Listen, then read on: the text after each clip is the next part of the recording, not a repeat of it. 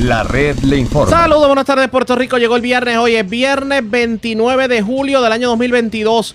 Damos inicio al resumen de noticias de mayor credibilidad en el país. Es la red le informa. Somos el noticiero estelar de la red informativa. Soy José Raúl Arriaga. A esta hora de la tarde pasamos revistas sobre lo más importante acontecido y lo hacemos a través de las emisoras que forman parte de la red que son Cumbre, Éxitos 1530, X61, Radio Grito y Red 93 www.redinformativa.net. Señores, las noticias ahora. Las noticias. La red le Y estas son las informaciones más importantes de la red le informa para hoy viernes 29 de julio. Enhorabuena, la factura de energía eléctrica bajaría 8.2% para el mes de agosto. Detalles en breve. Hoy en esta edición analizamos a profundidad el fenómeno Bad Bunny.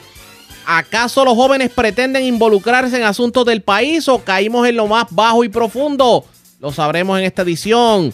Secretario de Educación Federal critica el sueldo del magisterio local. Hombre de confianza de la alcaldesa de Morovi buscará la alcaldía de Ciales por el Partido Popular. Doble asesinato en Río Piedras mientras ultiman a balazos a hombre en Humacao. Se llevan 12 mil dólares de vehículo en Levitown en condición estable. Hombre agredido en sector del condado. Ocupan dos libras de marihuana en residencia abandonada en Yabucoa. Y delincuentes se llevaron a Mansa. La yegua se encontraba en un predio de terreno del barrio Montones de las Piedras. Esta es la red informativa de Puerto Rico. Bueno, señores, damos inicio a la edición de hoy viernes del noticiero estelar de la red informativa. De inmediato las noticias, la factura de energía eléctrica en agosto y septiembre pudiera reflejar una reducción de 2.75 centavos en lugar de 2.2 centavos por kilovatio hora. Estamos hablando de un 8.2% respecto a la tarifa vigente, según la nueva actualización de factores que Luma Energy presentó ante el negociado de energía. El costo del kilovatio hora bajaría de 33 eh, de 33.4 centavos a 30.6 centavos el kilovatio hora. La actualización es la segunda que Luma somete este mes luego de que la Autoridad de Energía Eléctrica entregada al negociado información que alteraba las cifras provistas la semana pasada. La potencial baja que verían los clientes inclusive es mayor que la anticipada el 20 de julio por Luma. Y pues la pregunta que nos hacemos es la siguiente. Esto es demostrativo de que verdaderamente no merecíamos un aumento de la tarifa de energía eléctrica en este mes de julio. Tenemos cobertura completa sobre el particular. Tuvimos la oportunidad de más temprano en la mañana dialogar con Tomás Torres Placas, representante del consumidor ante la Junta de la Autoridad de Energía Eléctrica, y esta fue la explicación que dio sobre el particular. Mira, son tres factores. El primer factor es que el costo del combustible bajó. Eso lo vimos en la reunión de junta de la Autoridad de Energía Eléctrica, que fue este miércoles antier, no, el, el anterior, donde en el reporte que se dio de el, por la Oficina de Costo del Combustible, se vieron dos cosas, Arriaga, que el costo del combustible había bajado significativamente de junio a julio. Entonces, ¿cuándo se someten los documentos al negociado eh, de energía? Se los somete Luma en finales de junio. Y también que bajó de julio a agosto, o sea que ya se ve una proyección que bajó de junio a julio y continúa la baja eh, entre julio y agosto y por ahí se espera que se mantenga o baje un poco. Por lo tanto, existe una directriz de negociado de energía que se dio en el caso de revisión tarifaria del 2017 que establece que cuando hay una, un cambio en el costo de mes a mes de más de 20 millones de dólares, ya sea en la alta o en la baja, el negociado lo puede considerar. En la reunión de Junta de Gobierno, al ver eso, esa baja que se esperaba, inmediatamente eh, le pedí al director ejecutivo, ¿no? Que eh, se pasara ese ahorro a los consumidores. Y tú sabes cómo es aquella. No, hay que verificar y hay que verificar. Cuando estuvieron verificando dos días, cuando lo dieron allí mismo en el reporte. Lo hicieron público el, el viernes, muy bueno. Me tardó un poco, ¿no? Pero hizo- el, el- el ahorro es de mes a mes, o sea que era eh, eh, eh, eh, el, el impacto en los consumidores se vería en la factura de, de- de agosto primero. De agosto primero, pero O sea aquí, que- aquí hay una pregunta que nos hacemos los puertorriqueños. Esto que Pero se... déjame terminar la, la- sí, la se- idea. adelante, Lo adelante. hicieron, lo discutimos el miércoles, verificaron, verificaron, el viernes lo hicieron público. Eh, entonces, el, eh, durante la semana, el jueves, o sea, ayer, Luma lo somete porque eh, como, como es esto, es que los datos son de la autoridad, la autoridad se los pasa a Luma y Luma los somete al negociado. Y Luma los somete el jueves 28, que fue el día de ayer, en unas mociones, eh, varias mociones, de, de la principal y varias otras de, de apoyo de documentos, bastante extensa. Eso está desde ayer en el, en el docket MI 2020-0001 de negociado de energía. Y se puede ver, es público, y eh, eh, se ve que va a haber un ahorro sustancial por el concepto de costo de combustible. Ahora, como el ahorro de costo de combustible pasó los 20 millones, entonces un ahorro adicional, que fueron 13 millones, que reembolsa a la compañía Naturgy por no estar supliendo gas natural. Y aquí un paréntesis, el mundo entero se está saliendo del gas natural, porque hay escasez del gas natural. Eso es un problema que si, podemos hablar dos o tres programas de esto. Y aquí eh, eh, el empeño de la Autoridad de Energía Eléctrica es no seguir el plan integrado de recursos y gasificar las unidades viejas que tenemos aquí. Bueno, pues por esa misma condición de que no se está supliendo gas natural en Puerto Rico ahora, pues la compañía Naturgy pagó una penalidad de 13 millones, que menos de 20 millones, pero como está lo del ahorro por la baja del costo de combustible, pues se pueden someter las dos cosas juntas.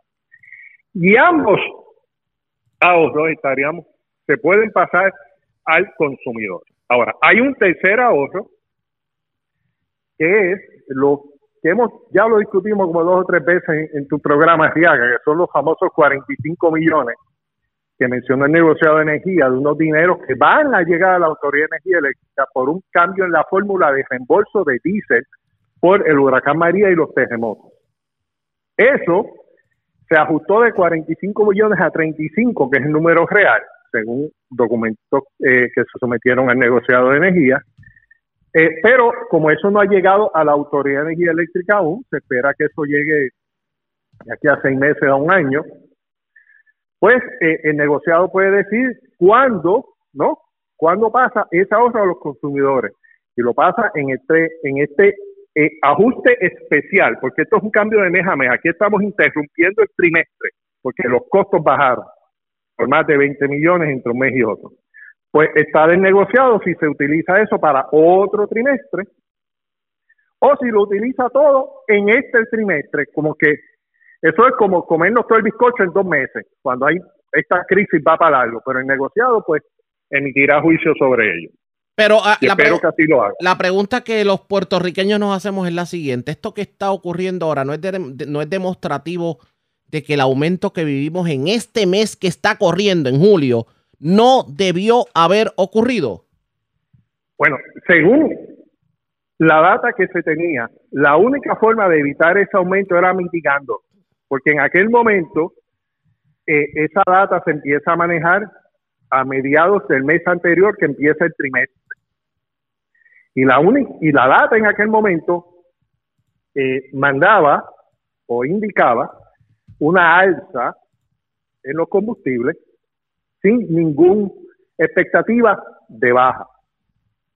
Sin embargo, cuando termina el mes de junio y se cierran los libros y se puede verificar, el costo real de combustible que, que vino de junio a julio se vio una baja. Entonces, con esa baja, ya proyectada con los costos reales, una proyección de julio a agosto, pues eh, eh, es más certera, tiene base. Y en eso es lo que se basa este, este ajuste, ¿no? Este ajuste que sometió Luma ayer en negociado con data de la Autoridad de Energía Eléctrica. Pero lo que sí es, está muy cierto en el decir, esto no debió de haber pasado y es como un gobierno, como una administración que repetidamente eh, dice que tiene eh, sobrantes en sus arcas, que tiene cientos de millones de dólares ¿ah? en las arcas, en las cuentas de Hacienda, que no le paga a la Autoridad de Energía Eléctrica, a las agencias públicas, las corporaciones y los municipios le deben sobre 200 millones. Pues mira, definitivamente, con una deuda de sobre 200 millones y el gobierno teniendo chavos acumulados en Hacienda, ¿ah? esto nunca debió de haber pasado. Esto es un abuso y todavía sigue siendo un abuso. Esos 200 millones que se deben a los consumidores se deben de pagar inmediatamente por la Oficina de Gerencia y Presupuesto todas las agencias deben de pagar esa deuda vieja y diría más que la paguen con recargo para que, los para que la Autoridad de Energía Eléctrica tenga flujo de caja, tenga cash flow, se puedan diferir pagos y en adición de eso se pueda hacer una rebaja adicional al consumidor. Es un abuso que hayamos sufrido un aumento cuando el gobierno le da la Autoridad de Energía Eléctrica sobre 200 millones de dólares. Y ahí está, ahí está uno de los principales problemas históricos de la Autoridad de Energía Eléctrica. Es que cómo, cómo, con qué moral se le exige al puertorriqueño de a pie que pague la luz al día y si se atrasa porque tiene alguna emergencia familiar, de momento se la cortan cuando aquí hay agencias de gobierno que deben 200 millones de dólares. Eh, hay agencias que deben 100, que es acueducto. Por Entre ejemplo, sí. todas, municipios, es- suma 200. Suma ¿no? 200, correcto. Pero es una barbaridad. O sea, dime tú, si yo soy gobierno, ¿ah? y somos, estamos con esa potestad, tenemos una cuenta de en Hacienda sobregirada por el asunto de la quiebra, que unos fondos adicionales, y se necesitaban 200 millones de emergencia para bajar el costo del combustible. Y la idea que yo propongo es, en lugar de pagar lo que se debe, es desangrar la corporación del Fondo de Seguro del Estado. No se ve raro eso, Arriaga. Por eso no se hizo nada, había que pagar lo que se debía. Para de esa manera, había multitud de formas de cuando se recibía ese dinero, que ese ahorro pasara a los consumidores, multitud de formas. Y el negociado lo sabe Oiga, multitud de formas. Lo que pasa es que había que pagar, se tenían que tener las herramientas, el, El- gobierno tenía que pagar. el no negociado, el negociado, dijo, esto es un asunto de percepción, pero la percepción de muchos puertorriqueños es que el negociado de energía se ha convertido en un sello de goma de luma. ¿Te coincide? Bueno, han hecho sus ajustes, pero la, la verdad es, Arriaga, es que hay que ver, porque lo importante para los consumidores es que se haga el juicio y el juicio correcto. Por ejemplo, ahora, para estos dos meses, porque se está interrumpiendo el trimestre para esta rebaja, porque los costos de combustible bajaron y una vez se aprovecha y se mete ahí el reembolso de Naturgy por no suplir gas natural en Puerto Rico, pues tienen una penalidad de 13 millones de dólares. Eso se añade a los otros dineros de la baja del costo de combustible y se va a ajustar para estos dos meses. Ahora, los otros 35 millones que van a llegar de aquí a seis meses, un año, hay que ver cuándo los usamos y hay que ser juiciosos porque lo usamos todo en julio y agosto y en septiembre cuando venga el ajuste, porque vamos a mitigar. Y en diciembre, ¿ah? O sea que hay, hay que tener juicio y hay que, como tú dices, no ser sello de goma de nadie, ni de Luma ni de nadie, eh, ni, ni, ni de otros intereses que no sean interés del consumidor. Oiga, Así que, oiga, eh, en un país en donde podemos decir que el grueso de las personas resiente eh, la, la labor que está haciendo Luma Energy, le atribuyen un sinnúmero de, de cosas y vemos hasta, hasta un cantante de fama mundial que a su estilo y con su lírica arremete contra Luma Energy y, y- y trae a colación de que, de que hace giras a nivel mundial y en el único lugar en donde tiene que colocar 10 y 15 plantas eléctricas es en Puerto Rico. ¿Qué, qué pasa aquí? Que hay, hay sectores que se niegan a ver la realidad de que Luma no está haciendo lo que se esperaba que hiciera. no hay mejor ejemplo que ese.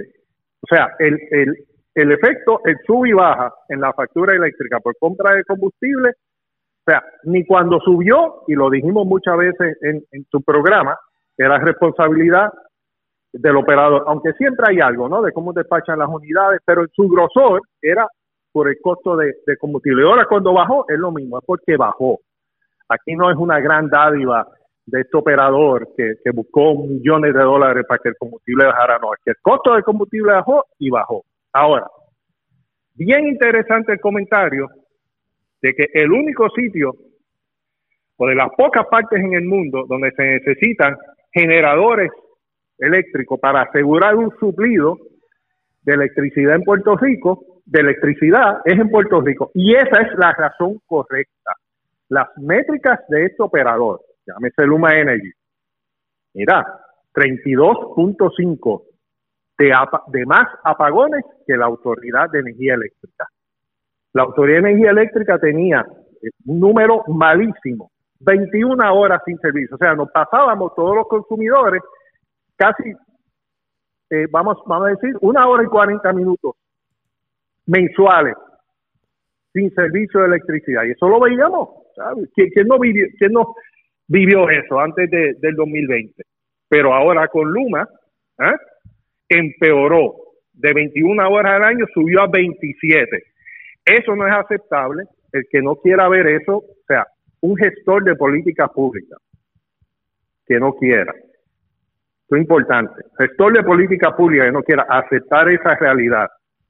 Cuando la meta a nivel nacional de Estados Unidos en utilidades públicas similares a la Autoridad de Energía Eléctrica es una hora y 40 minutos. Que la autoridad tuviese en 21 horas y que el Luma lo subió a 27, hace rato en cualquier estado hubiesen llamado a Luma capítulo y lo menos que hubiese pasado es un cambio en la gerencia.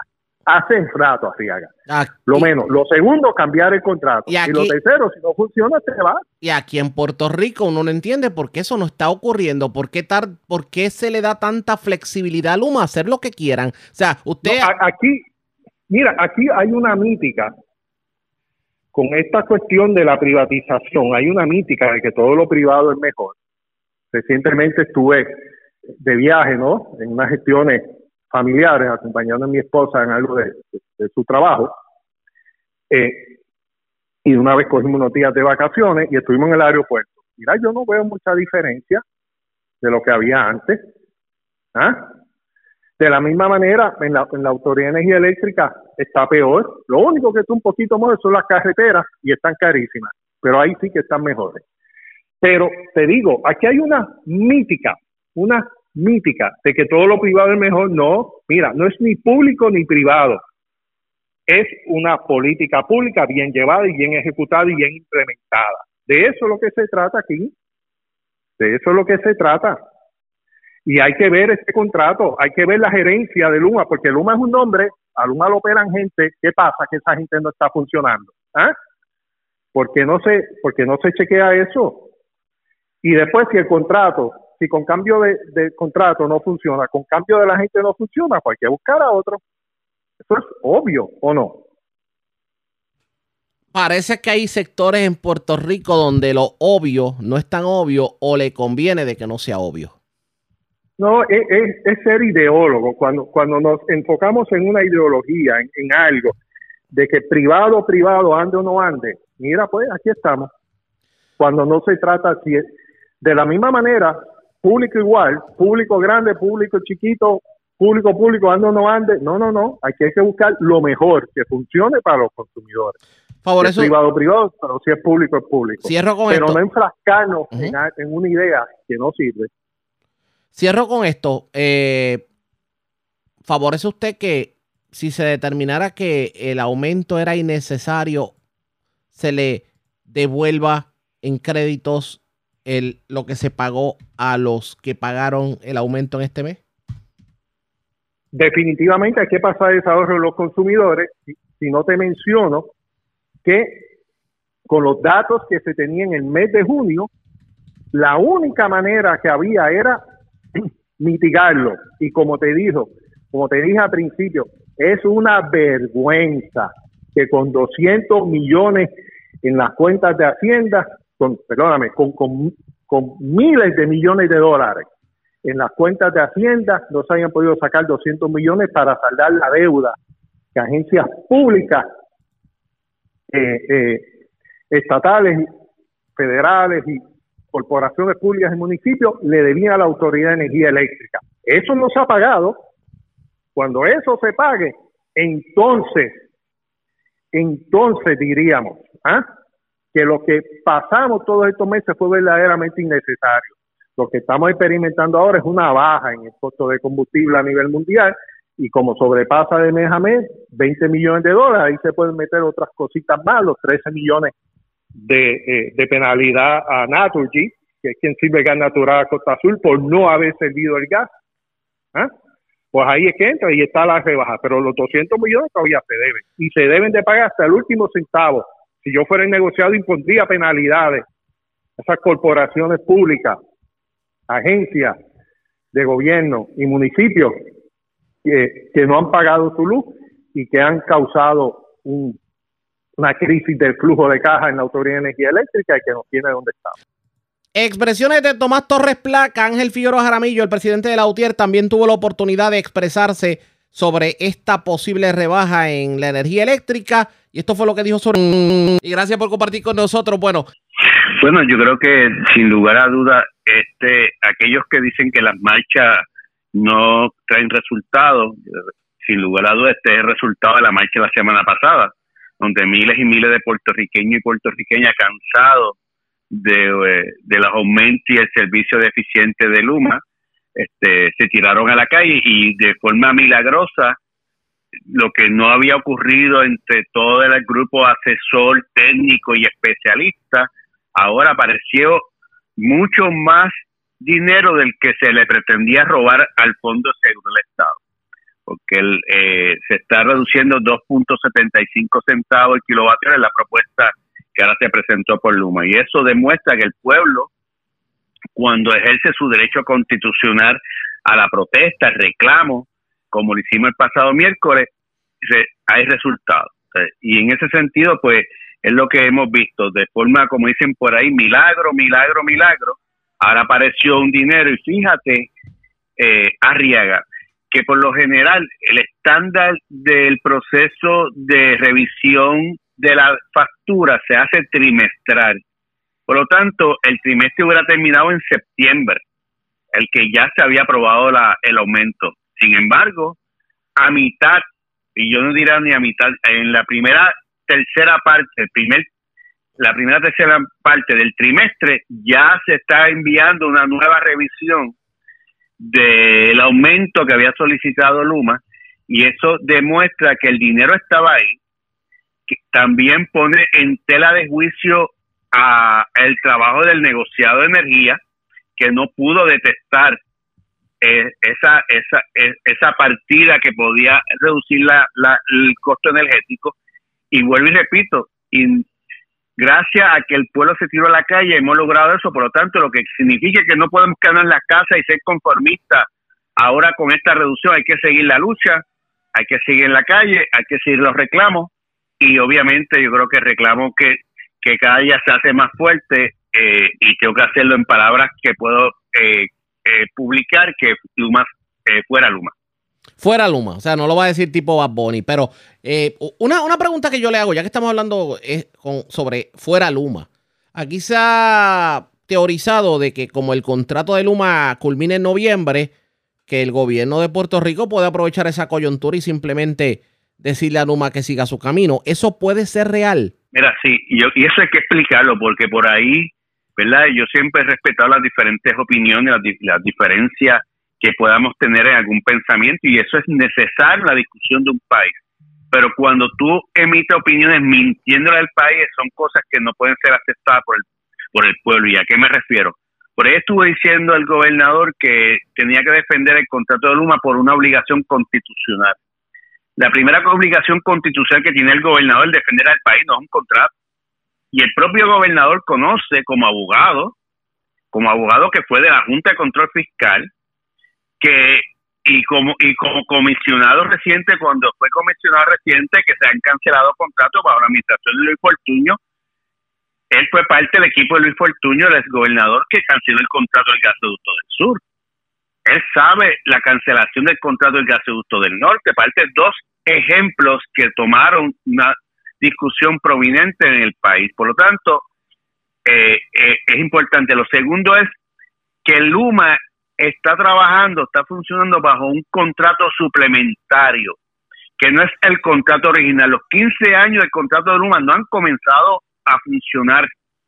Y este acuerdo suplementario está condicionado a que la reestructuración de la deuda de la autoridad energética se pueda concretar. Y, y el contrato suplementario establecía un término de 18 meses. Si en 18 meses no se llegaba a eso, se podía, igual que Luma puede prescindir del contrato en cualquier momento irse, ¿verdad? El gobierno puede hacer lo propio. Esos 18 meses concluyen el 30 de noviembre. La que nos llama la atención es que obviamente el proceso de reestructuración de la deuda no va a terminar este año. Y tenemos que estar muy atentos que el gobierno, como está acostumbrado a hacer, a cuartos oscuras, esté negociando una extensión de ese acuerdo suplementario, sabrá Dios bajo qué condiciones peores para el país. ¿Y cómo puede ser peor? Pues acordando un acuerdo suplementario sin término, indefinido. Y eso sería desastroso aún más para el país. Por lo tanto, el gobierno tiene la oportunidad. Pues está un reclamo de pueblo, que ya no es un reclamo como dicen que no volvamos al pasado de Jaramillo, de Lautier, porque cabe señalar, y déjame volver a, aclarar aquí, Jaramillo ni Lautier quebraron al país, ni Jaramillo ni Lautier quebraron la autoridad, porque los mismos que quebraron la autoridad fueron los que quebraron al país, a la gente se le olvida eso. O sea, aquí el gobierno administrado por dos partidos quebraron el país entero, el país entero, no fue la autoridad, la autoridad fue un, una ramificación de esa quiebra como fue la autoridad de carretera, como fue el Banco Gubernamental de Fomento, como es, importante traer eso al que radio escucha, porque ya empezaron con la campaña del miedo, ah, no vuelvas al pasado. Claro que nadie quiere volver al pasado. Si el pasado fue eh, dirigido por dos partidos que quebraron al país entero, la quiebra más grande de los Estados Unidos.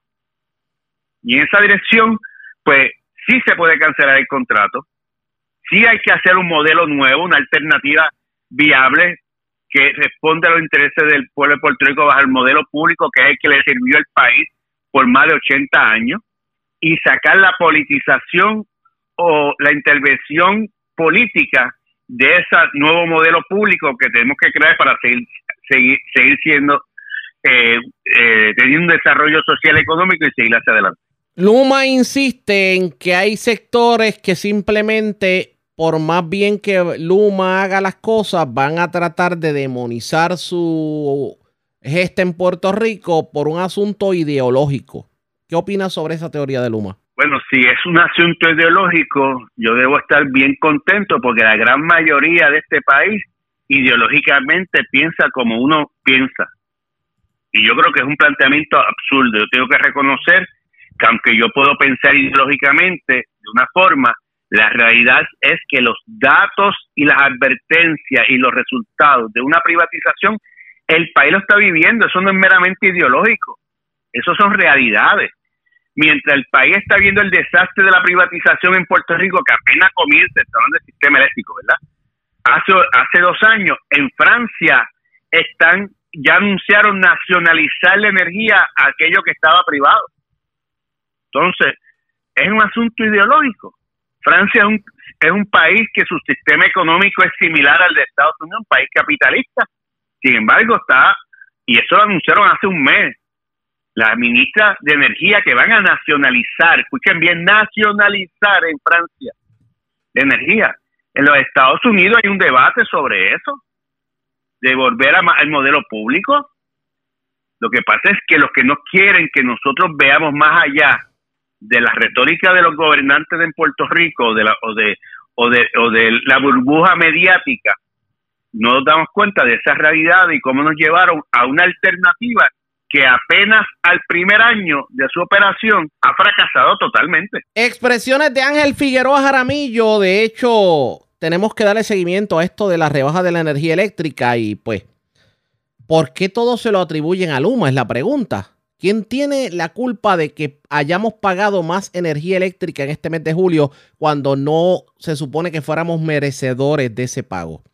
Eso definitivamente tenemos que analizarlo pendientes a la red informativa. La red le Cuando regresemos el fenómeno Bad Bunny hay que analizarlo desde el ámbito sociológico.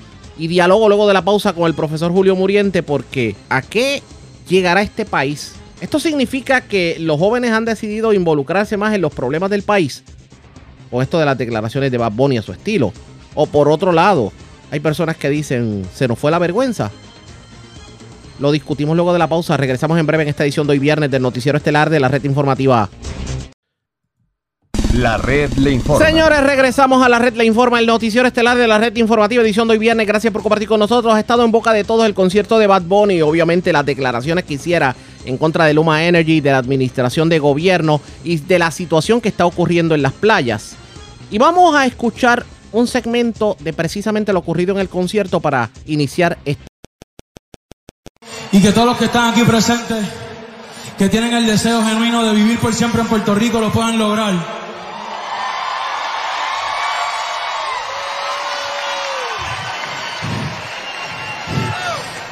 Tenemos todos los obstáculos encima. Tenemos un gobierno encima jodiendo la vida día tras día. El peor sistema eléctrico, se los digo yo. Está cabrón que yo haga una gira en el mundo entero. Y lo que les voy a decir ahora no es un chiste. El único lugar, el único lugar donde cuando me voy a presentar tengo que poner como 15 plantas eléctricas industriales es aquí. Porque no puedo confiar en el sistema eléctrico de Puerto Rico. Luma para el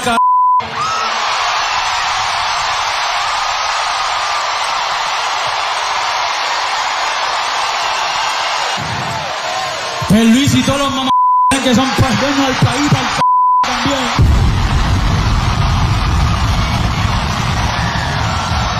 El país es de nosotros. El país es de nosotros. Y nosotros somos los que tenemos el control. Nosotros somos los que tenemos que tomar el control.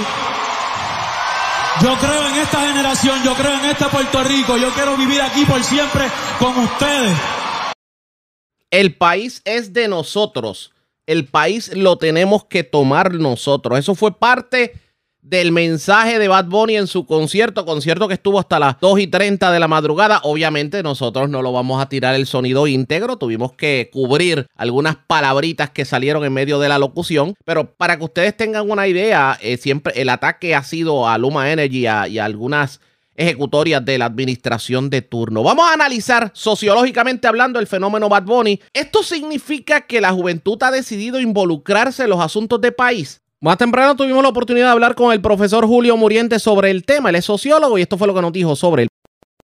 Mira, me parece que eh, yo, vi un rato eh, el espectáculo eh, por un sentido de responsabilidad social, lo confieso, porque soy el primero que reconozco que aquí hay un fenómeno social importante. O sea, cuando una persona eh, tiene la capacidad de movilizar eh, decenas de miles de otras personas eh, en todo el país a la manera como se hizo anoche, independientemente de lo que cualquiera pueda pensar sobre el tipo de música, sobre el lenguaje que se utiliza o todo lo que se quiera, tiene que reconocerse que estamos ante un proceso social significativo. Me parece que eso es muy importante.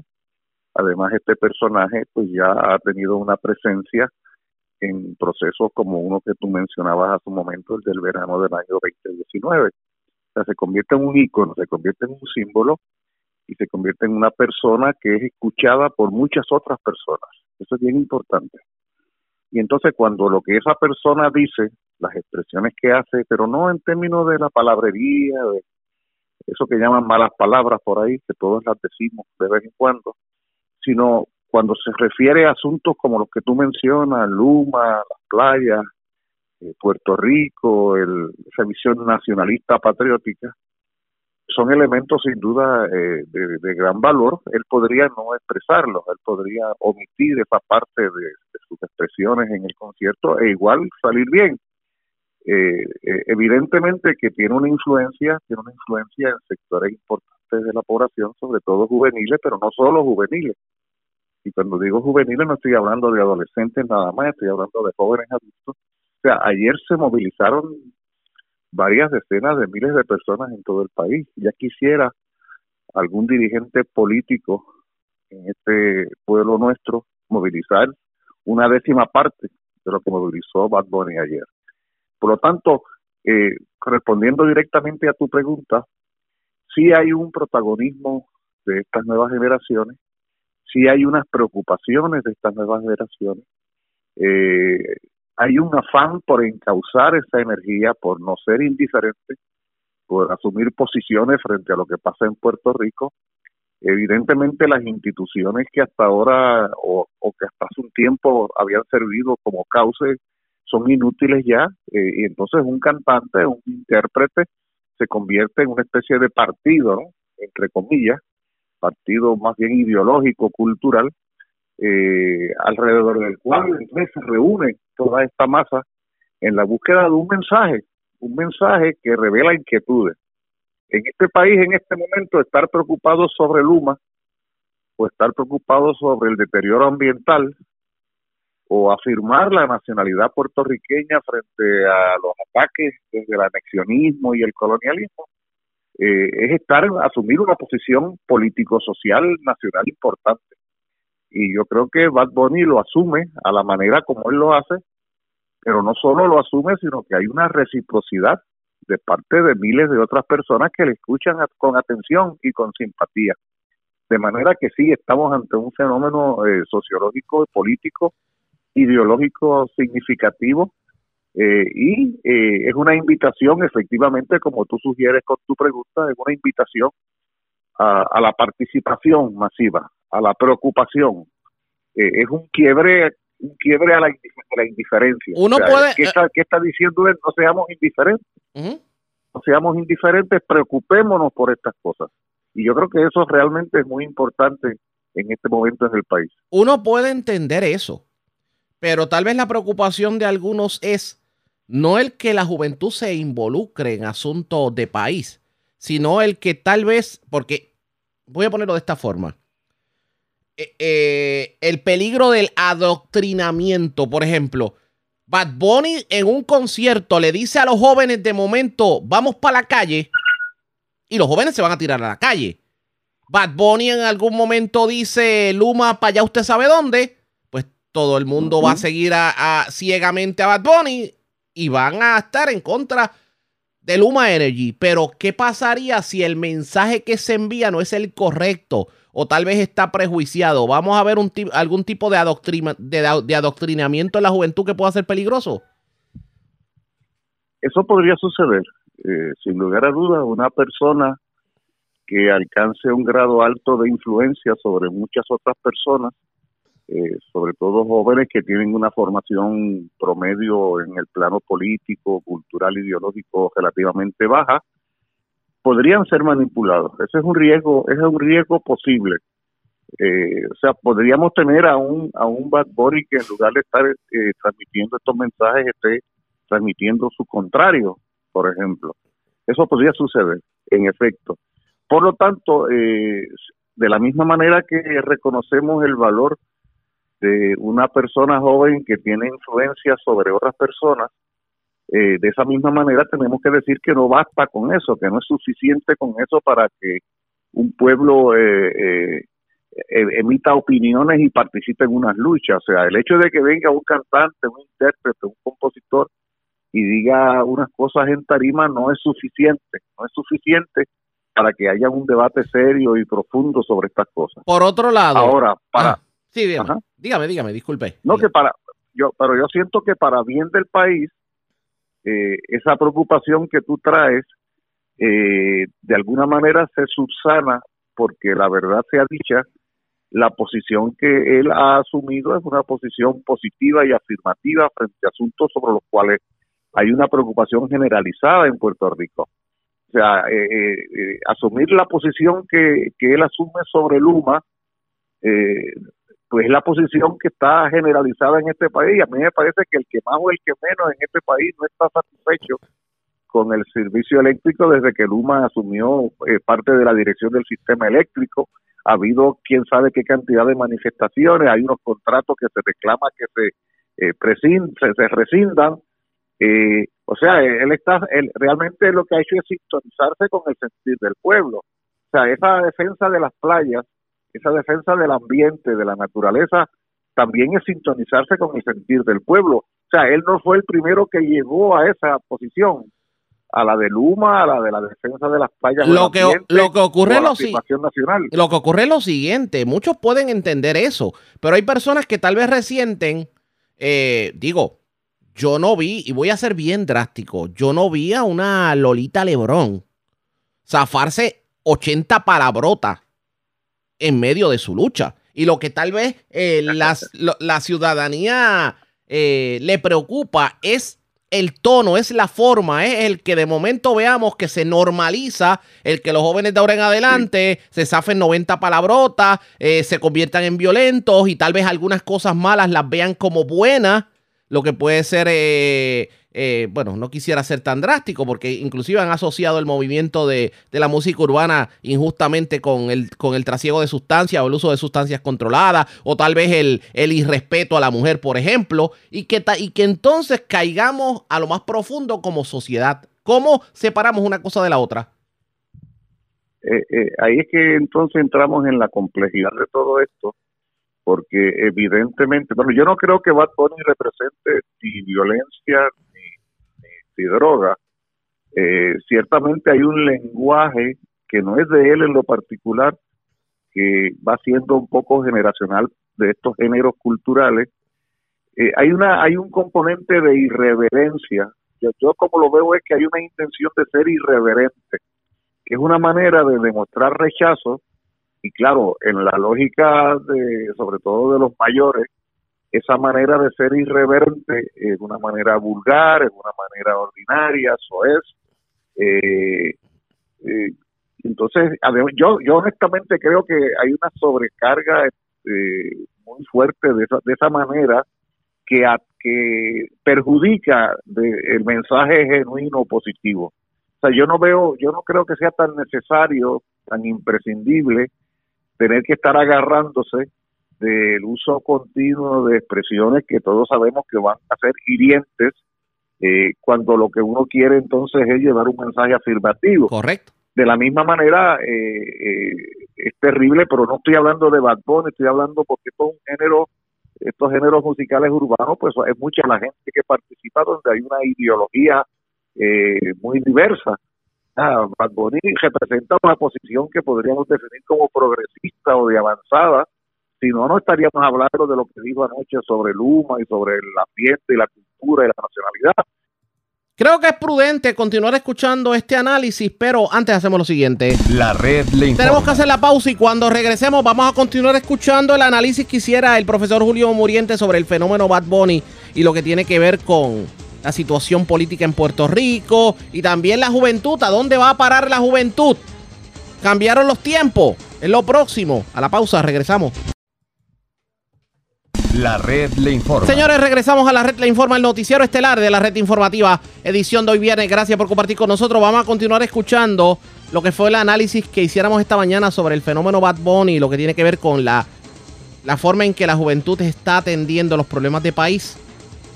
Y la pregunta es, ¿caímos a lo más profundo o, o esto es un nuevo estilo de ver cómo la juventud se involucra en los problemas del país? Vamos a continuar escuchando. Si no, no estaríamos hablando de lo que dijo anoche sobre Luma y sobre el ambiente y la cultura y la nacionalidad, pero no todos quienes participan en este género musical lo hacen y se agarran entonces de las expresiones frívolas, eh, el, tema del machismo vulgar y ordinario. Exacto. Eh, es algo realmente terrible en algunos con algunos expositores, por eso hay que cuidarse, no, no, Bad Bunny no es la suma de todo eso, eh, pero además él no es un dirigente político, él no es un partido político, él es un... Pero controla masa. Que logra tener, controla masa. Por eso. Es, más, es más yo, yo, vi más yo, vi más, personas ayer que, mucho, que muchos cierres de campaña político. No, por eso decía yo hace un momento que ya quisieran partidos políticos tener la capacidad de movilizar eh, una veinteava parte de lo que había ayer movilizado o sea, yo creo que es un fenómeno social que no se debe confundir con que sea un fenómeno de tipo político, social, que tenga un propósito así de esa naturaleza, pero sí tiene una influencia en, nuestra juventud. ¿Tú sabes qué podríamos hacer, Arriaga? Eh, te sugiero que podríamos más adelante, si, si te parece pertinente. Seguro. Las clases comienzan el 17 de agosto en la UPR eh, y podríamos coordinar para eh, hacer un junte con algunos de mis grupos de jóvenes universitarios. Estoy seguro que un número importante de ellos, yo todavía no los conozco porque todavía no comienza el semestre, ¿verdad?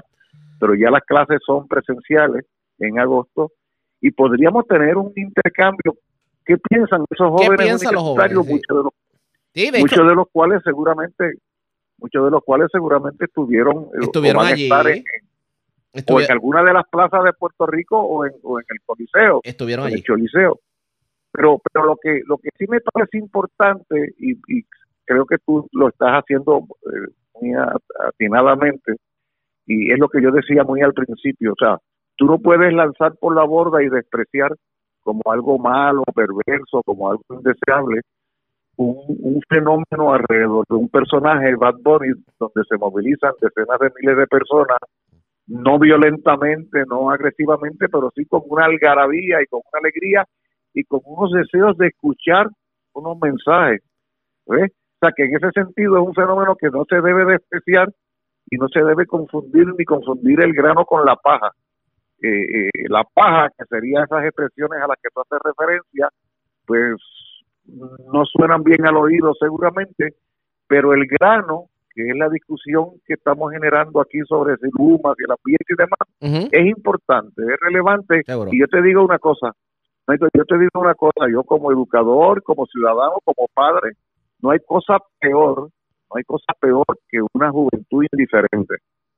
No hay cosa peor que una, una juventud a la que no le importe nada lo que esté pasando. También los extremos son peligrosos. Hay que tener cuidado. Una cosa, una cosa es demasiado pasivos, pero otra cosa es demasiado activo. De acuerdo, pero yo no, por eso de acuerdo, yo no creo que el fenómeno de Bad Bunny esté generando eh, una actividad excesiva. No confundamos de nuevo eh, la palabra malsonante con, o sea, ¿qué de, qué, de, qué de equivocado tiene que se haga el planteamiento que todos hacemos sobre Luma? No. Si, si él lo que ha hecho es resonar lo que miles y miles y miles de personas en este país, de todos los partidos políticos e ideologías han dicho. Seguro. O sea, ¿qué de, qué, de, qué de perverso puede tener decir que las playas son nuestras cuando hemos visto que las luchas más importantes que se han desarrollado en este país durante los pasados tiempos son precisamente en defensa de playa? Ahora mismo en San Juan hay toda una lucha donde el propio alcalde se ha visto involucrado y aparece ahora mismo como abanderado de la rescate de ese parque. O sea, o sea, fíjate que son las cosas que están sucediendo en el país después de todo, ¿no? O sea, no es el primero Bad Bunny quien las trae.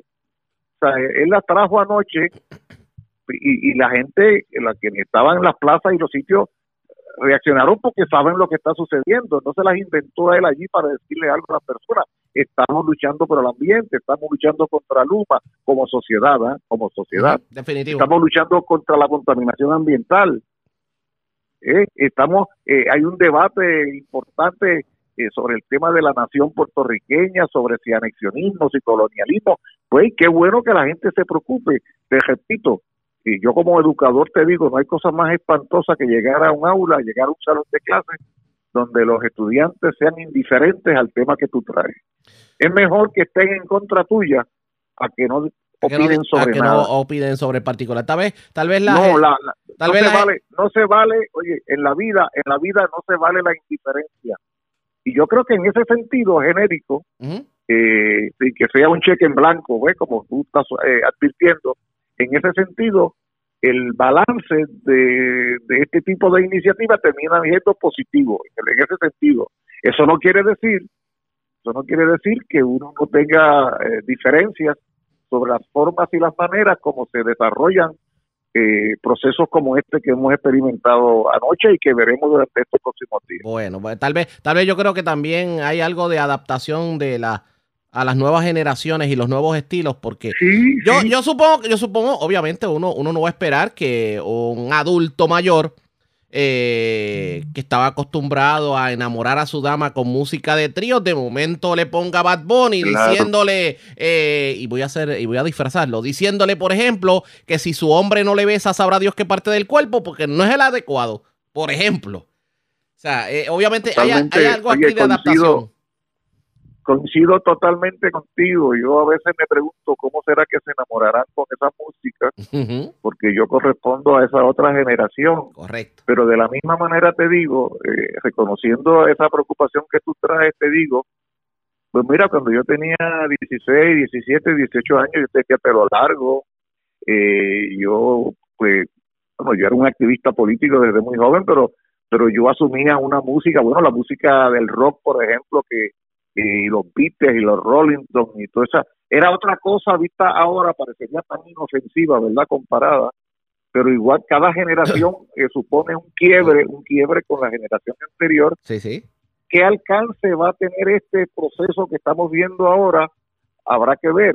por lo pronto, por lo pronto yo, porque es para lo que estamos conversando principalmente, Arriaga, por lo pronto a mí me parece que tenemos que valorar, eh, echando a un lado los, los componentes con los que nos simpatizamos de este proceso, en el caso particular de este, eh, de este joven puertorriqueño, tenemos que valorar en qué medida él pudiera estar contribuyendo a, a, quebrar la indiferencia, a quebrar la indiferencia de nuestra juventud y de los jóvenes adultos sobre asuntos que nos preocupan a todos. En ese sentido, me parece, porque fíjate que, que a ti se te ocurre llamarme a mí y yo estuve viendo el pietaje, ¿no? La, la, la grabación de cuando él hizo estas expresiones, precisamente cuando se detiene a conversar de estas cosas. Exacto. Entonces, eso es ganancia para el país, que alguien a una, en medio de todo un evento que dura tres horas y media, con decenas de miles de personas escuchándole, traiga a colación eh, asuntos importantes a la vida del país, eso es positivo. Expresiones del profesor Julio Moriente, ¿cambiaron los tiempos o es que las generaciones más conservadoras no se adaptan a los cambios? Pase usted revista, pase juicio sobre lo ocurrido y claro está, esto amerita más análisis porque también tenemos que analizar profundamente el efecto que puede tener la lírica de estos cantantes en, en, el ánimo de la juventud. Esto verdaderamente fomenta violencia. Todo esto tenemos que seguir analizándolo, pero señores, tenemos que hacer lo siguiente. La red le informa. Vamos a una pausa, identificamos nuestra cadena de emisoras en todo Puerto Rico y regresamos a la segunda hora de programación en Noticiero Estelar de la red informativa.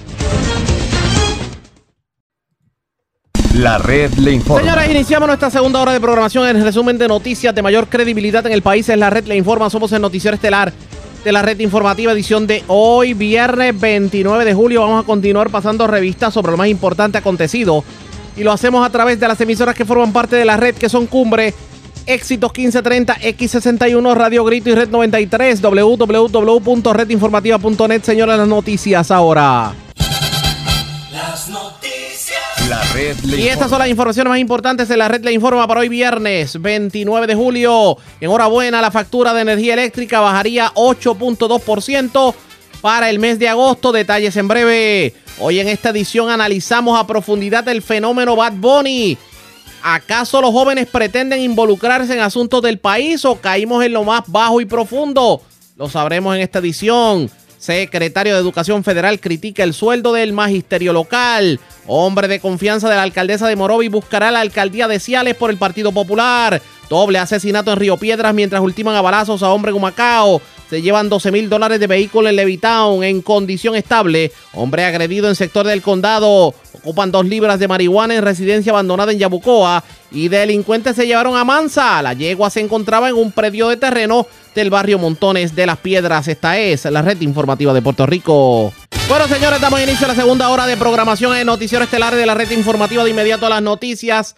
El secretario de Educación a nivel federal que ha estado de visita en Puerto Rico ha puesto, digamos, echado un poquito de sal a la herida, insistiendo en que Puerto Rico es la jurisdicción de Estados Unidos que menos justicia le hace a los maestros, sobre todo en lo que tiene que ver con los salarios. Si no entiende cómo es posible que con tantos millones de, dólares que está llegando a Puerto Rico para fondos para el Departamento de Educación, los maestros del patio ganen tan poco y tengan que elaborar en unas condiciones, digamos, un poco infrahumanas, según lo describe así. Vamos a escuchar las declaraciones que diera el funcionario en una parte con la prensa.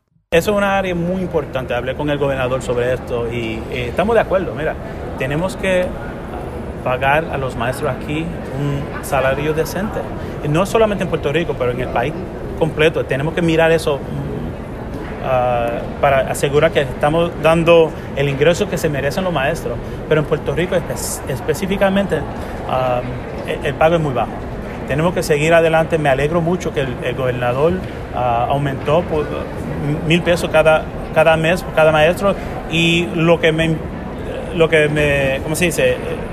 Lo que me gusta más es que él también entiende que cuando se termine el American Rescue Plan, que él es, es el deber del Estado de seguir pagando eso y él está planificando para eso. pero se requiere más y vamos a estar aquí trabajando con el Departamento de Educación en Puerto Rico para asegurar Ok, eso. última pregunta, porque tenemos que con este correr. aumento? Bueno, estoy muy contento con Pero el... está satisfecho o considera que debería ser más. Te voy a decir esto. Yo cuando vine aquí el, el año pasado hablé con un maestro que, que tiene su doctorado ganando 3 mil pesos al mes. Eso no es suficiente. Eso no es suficiente. Y yo sé que yo quiero que los niños aquí en Puerto Rico tengan la mejor educación. Tenemos que pagar los profesionales el salario que se pueden ganar en otro sitio o se van. Y, y yo no quiero eso. Vamos a seguir apoyando a los maestros, dándole un salario donde pueden seguir con su familia, comprar casa, hacer las cosas que deben de hacer. No es justo que maestros con eh, maestrías estén trabajando ah, en los weekends para hacer más ingresos o no es justo que también esos mismos maestros paguen de sus propios bolsillos por materiales educativos. So, tenemos mucho que hacer, vamos a trabajar fuerte con el Departamento de Educación, con el gobernador, porque los estudiantes de aquí en Puerto Rico se lo merecen. Eso fue lo que dijo el secretario del Departamento de Educación Federal, Miguel Cardona. Dice que en Puerto Rico el pago es muy bajo para los maestros. Y dice que se aumentó el sueldo en mil dólares mensuales, fue en mil dólares anuales. Si fuera mensuales, otra cosa. Mil dólares anuales, que son como 100 pesos mensuales y si acaso. El líder sindical Emilio Nives en línea telefónica. Saludos, buenas tardes, bienvenido a la red informativa. Saludos, Ariel, a ti a toda la red de audiencia que te acompaña. Y gracias por compartir con nosotros. Aparte de que descubrió el Mediterráneo, lo cierto es que es de todos conocido que el sueldo de los maestros puertorriqueños es el peor de la nación. Definitivamente lo es y lo que teníamos como sueldo base eran 1.750 eh, mensuales. Y cuando él vino, hace dos años atrás, desde que lo nombraron, eh, él sabía de ese dato. Y está hablando, fíjate que en sus declaraciones públicas, él hace referencia a un aumento de mil dólares, que sí es real, es, mil mensuales, porque se aprobó una legislación que aumentó el salario para su- sustentar esto de 1.750 el salario base a 1.200 a 1.270 dólares a, a, perdón, a 2.000 eh, ciento, eh, 2.750 dólares mensuales. Ese es el salario base ahora del magisterio, 2.750. Pero él está haciendo un señalamiento muy importante porque está diciendo que el gobierno tiene que darle continuidad a eso y que no es suficiente. ¿Por qué él dice que tiene que darle continuidad? Porque ese aumento salarial que se le está otorgando a los maestros a partir de julio eh, está garantizado por los fondos federales que asignó el secretario de Educación Federal hasta julio del 2024. Por lo tanto, el mensaje que le está dando al gobernador es identifique los fondos para darle continuidad a eso, porque aunque haya legislación, en el 2024 tiene que garantizarle y no va de- no puede depender de los fondos federales, o sea que el empuje que tuvo esto ahora fue gracias a esos reclamos que, hizo el magisterio y que fue el propio secretario de Educación Federal que le dijo al gobernador, bueno, ahí tienes unos fondos que puedes utilizarlos para otorgarle ese aumento, un aume- algún aumento a los maestros, pero él mismo reconoce en esta visita ahora, ese aumento no es suficiente porque él sabe que los maestros, el salario base de los maestros en los Estados Unidos, por ejemplo, es- no es menos de 3.500 dólares como salario base. Por eso da el ejemplo de un, maestro con doctorado que los tenemos en la sala de clase, que estaban cobrando, por ejemplo, 1.900 dólares con doctorado. Ahora su salario no llega ni a 3.000, es 2.900. Y por lo tanto, él sabe que un, un maestro que, que se ha preparado y ha llegado a, ser, a tener la, la, la preparación de doctor en estudios sociales, doctor en ciencias, doctor en inglés, doctor en español, eh, no puede tener un salario de 2.900 dólares. Re- Y eso en Estados Unidos tienen casi 5.000 dólares.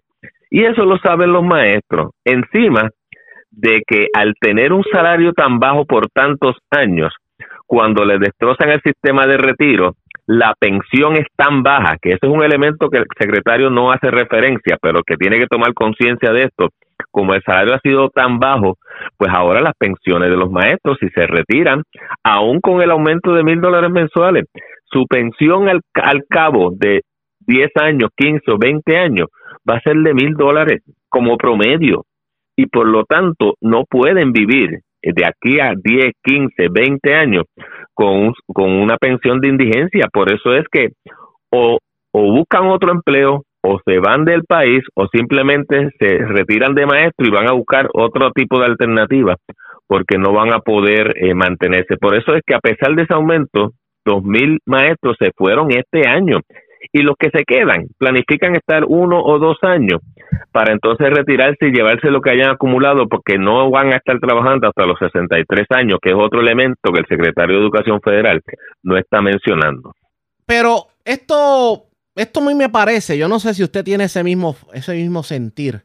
Esto es como cuando llegan los políticos estadounidenses y de momento decían Puerto Rico primero o, o si algún ideológico decía estadidad ahora y de momento agarraban los chavos y se iban y no pasaba nada. ¿No le parece que esto va a llegar un momento en que aquí va a llegar, bueno, por ahí anda este funcionario, va a hacer cuatro comentarios y todo va a quedar en nada? Es que eso es lo más probable que ocurra. Esto es una cuestión, esto se convierte en otro espectáculo más.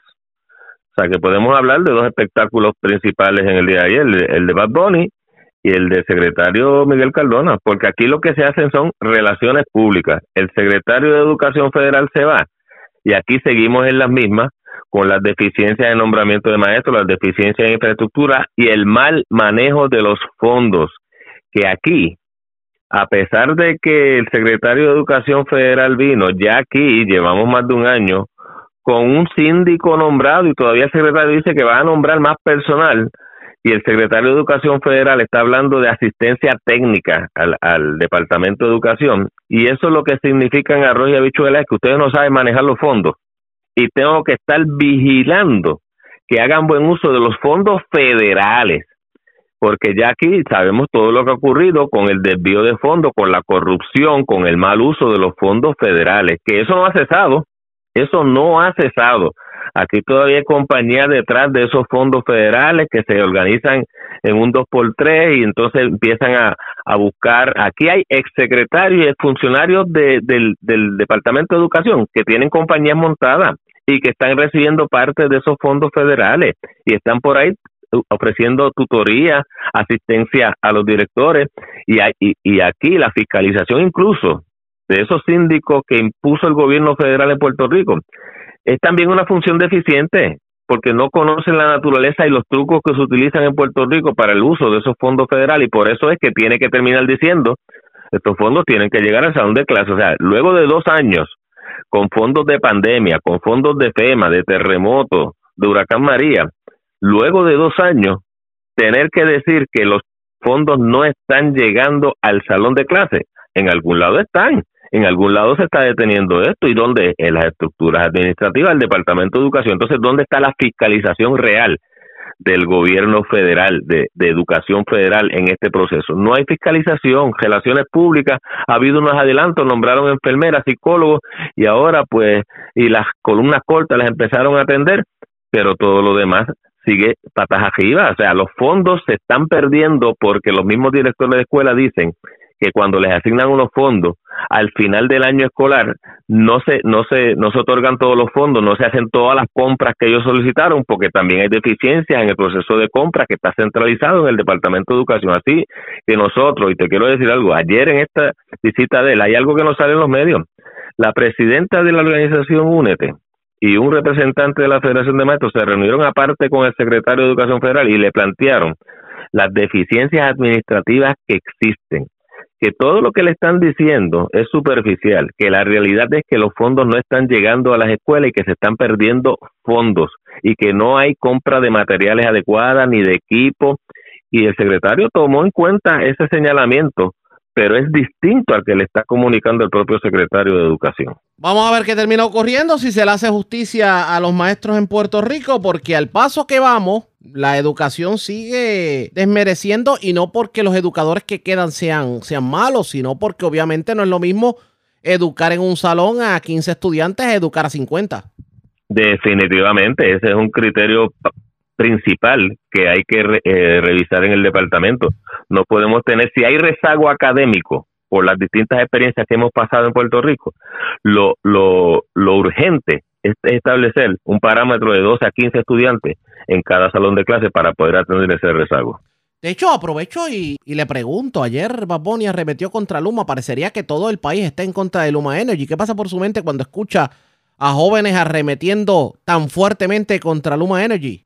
Bueno, ellos viven lo- los costos de energía eléctrica en cada uno de sus hogares, en cada una de las actividades en que están envueltos y saben cómo ha aumentado ese costo y lo que ha representado Luma y ellos saben comparar, o sea que, que Luma es peor que lo que teníamos, así que eh, es natural, es una expresión de pueblo que el gobernador es el que tiene que poner oído en tierra, que es el único que está defendiendo ese contrato. ¿Debe prescindir el gobierno del contrato de inmediato? No, definitivamente, eso eso no, no pare más. O sea, hay, hay que salir de Luma porque ya demostró lo que puede hacer y es malversar los fondos, eh, utilizar mal los fondos de Puerto Rico, no aportar nada, no tener ningún compromiso con el servicio al pueblo, sino con las ganancias que pueda generar. O sea, Luma no, no, fue un fracaso, ha sido un fracaso. Bueno, vamos a ver qué termina ocurriendo en este sentido. Gracias por haber compartido con nosotros. Buen día. Buen día, gracias a ti, Ariaga. Ya ustedes escucharon, era Emilio Nieves, eh, líder sindical. Él presidió la organización magisterial Únete. Otros gremios del magisterio coinciden con el secretario de Educación Federal. La pregunta es por qué en Puerto Rico no se le hace justicia salarial a los maestros. Eso está por verse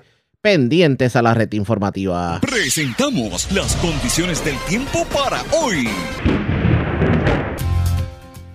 Hoy viernes, se espera que aguaceros de la tarde inducidos por el calor diurno se desarrollen sobre el centro y el oeste de Puerto Rico.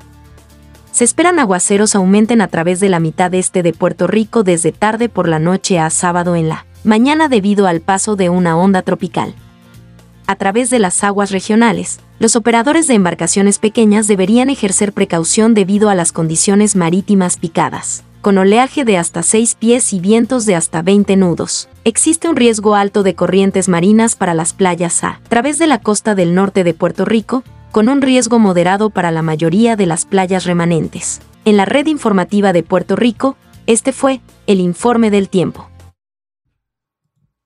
La red le informa. Señores, regresamos a la red Le Informa. Somos el noticiero estelar de la red informativa, edición de hoy viernes. Gracias por compartir con nosotros.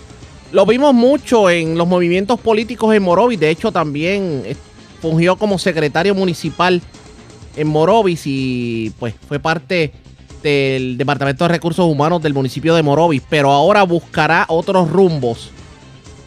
¿Y cómo es eso de que va a aspirar a la presidencia del Partido Popular Democrático en Ciales? O sea, lo veremos de alcalde de Ciales. Hablamos de Jesús Resto. Saludos, Resto. Buenas tardes, bienvenido. Saludos, Ariaga. Buenas tardes y gracias por, por, por esta entrevista, porque es bien importante llegar al, al, al corazón del rollo de, de todos los cialeños y un saludo en especial a todos los que escuchan tu emisora, en especial, obviamente, a mi gente de Ciales y, como bien mencionaste al principio, a mi segunda familia, a mi familia de Morovis también. Precisamente eso iba porque obviamente lo hemos visto como secretario municipal, director de recursos humanos, director de la oficina de comunicaciones. Lo vimos en la campaña política de Carmen Maldonado y uno hubiera pensado que usted era de Morovis. ¿Usted de Ciales? Pues mira, sí, soy naturalmente de, Ciales, orgullosamente del barrio Cialito, sector Cruce, un lugar espectacular. Eh, y sí, tiene razón, trabajé eh, por mucho tiempo con la alcaldesa de Morovis, con Carmen Maldonado, pero también trabajé aquí en Ciales en, eh, con Juan José Rodríguez Pérez, soy director de recursos humanos, fui gerente de consorcio también eh, en su administración. Obviamente, pues ya luego pues, buscamos otro rumbo, ¿verdad? Otra, otros caminos, pero siempre teniendo a Ciales presente en todo momento. Eh, y sí, eh, estaba buscando, ¿verdad? La experiencia, eh, seguir enriqueciéndome. Nunca descarté eh, aspirar a la alcaldía de, de Ciales, trabajar por mi gente, trabajar por mi pueblo, que tanta falta le hace. Y más ahora en estos tiempos que lamentablemente no tenemos administración, no hay un norte en, en, en este pueblo, prácticamente todo está, como dicen por ahí, hablando de manera pueblerina, esto está al garete, eh, y eso es lo que realmente es mi motivo para yo poder venir a Ciales y decir, ¿sabes qué? Es momento de poner a brillar a Ciales, como también Morovi lo ha hecho. Pero yo le pregunto sobre el particular. Cuando usted dice que Ciales está al garete, ¿a qué se refiere específicamente?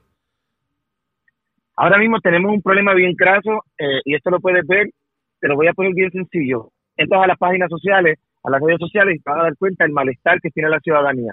No hay recogido de basura, no hay administración. Lamentablemente se le han ido muy buenos directores al, al, al compañero eh, y sabemos que hay personas que desean aspirar a, otros cambios, pero vamos a retener a las personas que realmente dan, dan un, buen servicio. Esta directora de recursos humanos que era un- una, una persona excelente, pro- profesional, la muchacha que también estaba en turismo. Eh, son muchas las cosas que están pasando aquí en, en Ciales, que cuando lamentablemente subes, que gracias a Dios y a los comerciantes eh, de Ciales han levantado esta ruta gastronómica de comercio, pero lamentablemente cuando subimos por ahí, no, lo- lo- los pastos nos están dando en, en nuestros carros y los hoyos de las carreteras, recogido de basura, que es la orden del día, que lamentablemente no hay supervisión, no hay maquinaria. Ahora mismo los agricultores piden unas maquinarias, no se las dan porque están dañadas. ¿Qué estamos haciendo con los recursos que tenemos? Sabemos que sí, sí hay una situación precaria económica, pero hay prioridades y aquí no hay prioridades para ellos. Dígame algo, eh, ¿qué es lo peor que ha pasado en Ciales en todo este tiempo de administración de, de nuevo alcalde? Algo que usted entienda que está fuera de lo usual. Lo fuera del usual, el recogido de basura. Eso para nosotros es un problema craso que estamos pasando y que estamos viviendo. Aquí lamentablemente vemos los escombros y vemos el recogido de basura. Yo le invito a Diaga y a todo el que me esté escuchando que dé una vuelta por Ciales porque lamentablemente se van a dar cuenta que parecen mueblerías, mueblerías las carreteras. ¿Por qué mueblerías? Este, tenemos camas en las en matres, tenemos este estufa, lavadora, ese es el Ciales que realmente nosotros queremos. Tenemos las canchas, las canchas abandonadas. Ya va- vamos para dos años de administración. ¿Qué es lo que está pasando? Que hay deporte, que hay, algo de deporte, claro que está, y hay un, buen líder de, de director que tenemos también, pero tenemos que movernos a los campos, tenemos que limpiar esas canchas, tenemos que darle condicionamiento. Aquí hay necesidad. El Partido Popular Democrático está lo suficientemente sólido y tal vez unido para, para nuevamente obtener la poltrona municipal. En ese sentido, eh, tengo que reconocer que este proceso de selección de presidente, donde estoy compitiendo yo y otro compañero, eh, sí, haciendo la comparación con, el cuatrenio anterior, hubo muchas laceraciones en el Partido Popular, pero obviamente nosotros nos estamos encargando de hacer una campaña de altura. Eh, yo voy a las casas, estoy visitando casa a casa y me presento como, como una persona que quiere trabajar por Ciales y con la humildad que me caracteriza. Yo sé que el compañero está haciendo exactamente lo mismo, eh, la cual estamos evitando, ¿verdad? Que hayan eh, dimes y diretes. Sabemos que siempre van a haber dos o tres personas que se van a dedicar a eso y que a veces no son ni tan siquiera del Partido Popular, pero le garantizo que el Partido Popular aquí en Ciales sí está moviéndose, el Partido Popular aquí en Ciales sí se está moviendo y está vivo, que es lo más importante. Y este proceso nos está ayudando muchísimo para eso. Vamos a ver qué termina ocurriendo en este sentido. Agradezco el que haya compartido con nosotros y vamos a ver cómo termina la política. ¿Cuándo es la primaria como tal, la elección del presidente en Ciales? Eh, ahora mismo, eh, yo radiqué ayer, presentamos la documentación, eh, durante una semana nos van a estar diciendo la fecha en específico los colegios de votación, que con mucho gusto, tan pronto yo tenga esa información, se la puede estar brindando a todos ustedes. Vamos a estar pendientes definitivamente. Gracias por haber compartido con nosotros. Buenas tardes.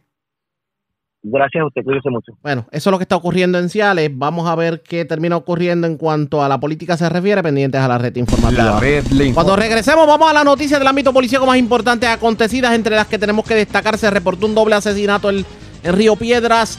Ultimaron a balazos a una persona en Villa Universitaria en Humacao. Ocuparon dos libras de marihuana en una residencia de Yabucoa.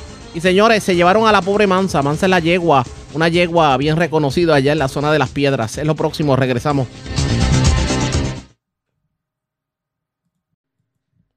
La red le informa. Señores, regresamos a la red Le Informa. Somos el noticiero estelar de la red informativa, edición de hoy viernes. Gracias por compartir con nosotros. Vamos a noticias del ámbito policiaco. Se reportó un doble asesinato en un sector de Río Piedras. Además, las autoridades investigan lo que tiene que ver con un robo que se dio en la zona de, eh, de la capital. Específicamente, el robo ocurrió en frente a un salón de belleza en la calle Constitución en la zona de Puerta de Tierra. También delincuentes vandalizaron la parroquia Estela Maris, esto en la calle Cervantes del condado. Ocasionaron daños valorados en cientos de dólares.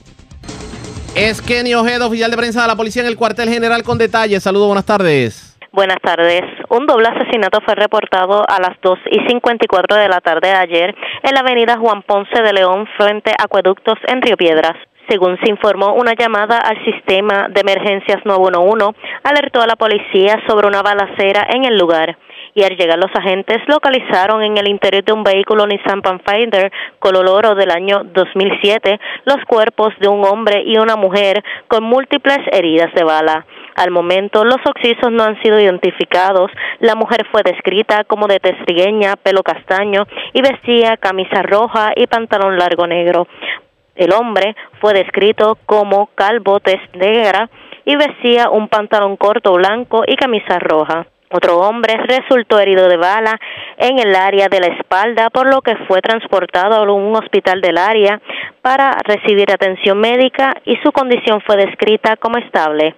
El fiscal, la fiscal Melva López, en unión con el agente Eric Ortiz de la División de Homicidios del Cuerpo de Investigaciones Criminales de San Juan, se hicieron cargo de la investigación. Por otro lado, un robo fue reportado a las 5 y 14 de la tarde de ayer en la calle Constitución, cerca de un salón de belleza en San Juan. Según informa el querellante, que se le acercaron unos individuos portando armas de fuego y mediante amenaza e intimidación llegaron hasta el vehículo Toyota RAV4 año 2020 y se hurtaron documentos personales, una laptop Microsoft Surf, unos jump drive y una memoria externa. La propiedad hurtada fue valorada en 1.700 dólares. Agentes adscritos a la División de Robos Terceice de San Juan se hicieron cargo de esta investigación.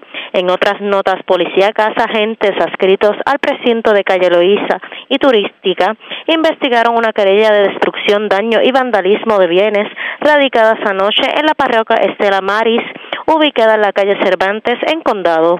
Según indicó el querellante, que el 28 de julio, a eso de la 1 y 37 de la madrugada, alguien cometió actos de vandalismo haciendo grafitis en dos paredes del patio frontal de la iglesia. Los daños y mano de obra fueron estimados en 2.200 dólares. El agente Edwin Burgos del precinto de Calle Loisi y Turística se investigó. Gracias por la información. Buenas tardes. Buenas tardes. Gracias, Kenny Ojeda, oficial de prensa de la policía en el cuartel general. Nos quedamos en la zona metropolitana porque delincuentes se llevaron pertenencia de dos vehículos en la zona tanto en Puerto Nuevo como en Santurce. Además, una persona se encuentra en condición estable luego de haber sido agredida con un objeto contundente, un hecho ocurrido en la Plaza Antonia Quiñones del Condado. La información la tiene Yaira Rivera, oficial de prensa de la policía en el cuartel general. Saludos, buenas tardes. Hola, muy buenas tardes. Es correcto.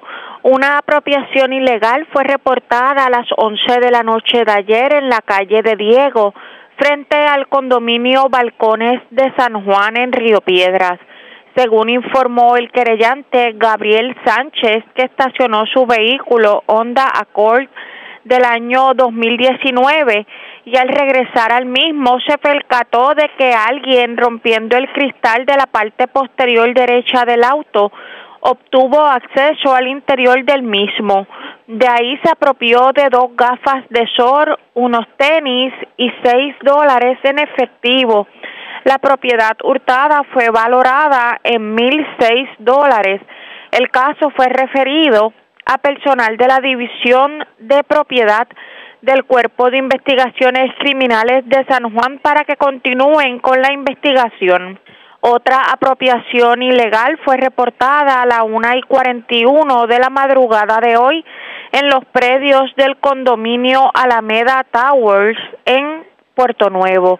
Según informó el, la querellante Noeli Febo, que alguien obtuvo acceso al interior de su apartamento y se apropió de una consola de PlayStation 5 valorada en 800 dólares.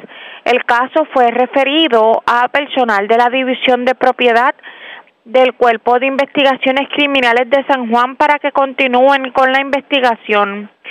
En otras informaciones, una agresión grave fue reportada en horas de la madrugada de ayer, esto en la calle Luquetti, cerca de la Plaza Antonia Quiñones en Condado. Según la información suministrada, la policía fue alertada a través del sistema de emergencias 911 sobre la situación. Al llegar los agentes encontraron a un hombre identificado como Mahok Leyman Matani, de 47 años con heridas abiertas en el área de la cabeza aparentemente provocadas con un objeto contundente.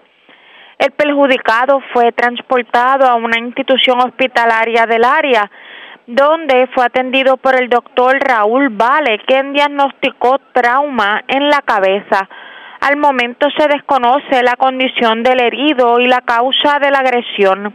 Agentes adscritos a la División de Agresiones del Cuerpo de Investigaciones Criminales de San Juan se hicieron cargo de la pesquisa. Gracias por la información. Buenas tardes. Buenas tardes. Gracias, Tera Yaira Rivero, oficial de prensa de la policía en el cuartel general de la zona metropolitana. Vamos a la zona centro-oriental de Puerto Rico. Se arrestó una persona que era buscada por violencia de género. Aparentemente violó una orden de protección. Esto ocurrió en Caguas. La información la tiene Edgardo Ríos Queret, oficial de prensa de la policía de la zona centro-oriental. Saludos, buenas tardes. Buenas tardes. ¿Qué información tenemos? Agentes adscritos al negociado de arrestos de inteligencia del área de Caguas informaron sobre el arresto de Ángel L. Rodríguez Fernández, de 21 años y residente del mencionado municipio, contra quien pesaba una orden de confianza de 100 mil dólares por violaciones al artículo 2.8 y cumplimiento de órdenes de protección de la ley 54, expedida por el juez Juan A. León González del Tribunal de San Juan. Surge de información que, en horas de la noche del 23 de julio en Caguas, Rodríguez Fernández se presentó a la residencia de su expareja, violentando una orden de protección vigente que tiene en su contra. El arrestado fue llevado ante la juez Evian Mártir para la lectura de las advertencias y luego de no poder prestar la fianza fue fichado e ingresado en la cárcel de Bayamón hasta la vista preliminar pautada para el 11 de agosto. La investigación de este caso estuvo a cargo del agente Marcos Nieves, adscrito a la edición de violencia doméstica del 6C de Caguas. Que pasen buenas tardes. Y buenas tardes para usted también.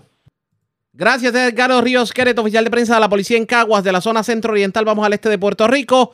Un asesinato se reportó en la zona de Humacao, mientras en Yabucoa se ocuparon dos libras de marihuana en una residencia abandonada. Y en Las Piedras se llevaron a Mansa. Mansa es una yegua.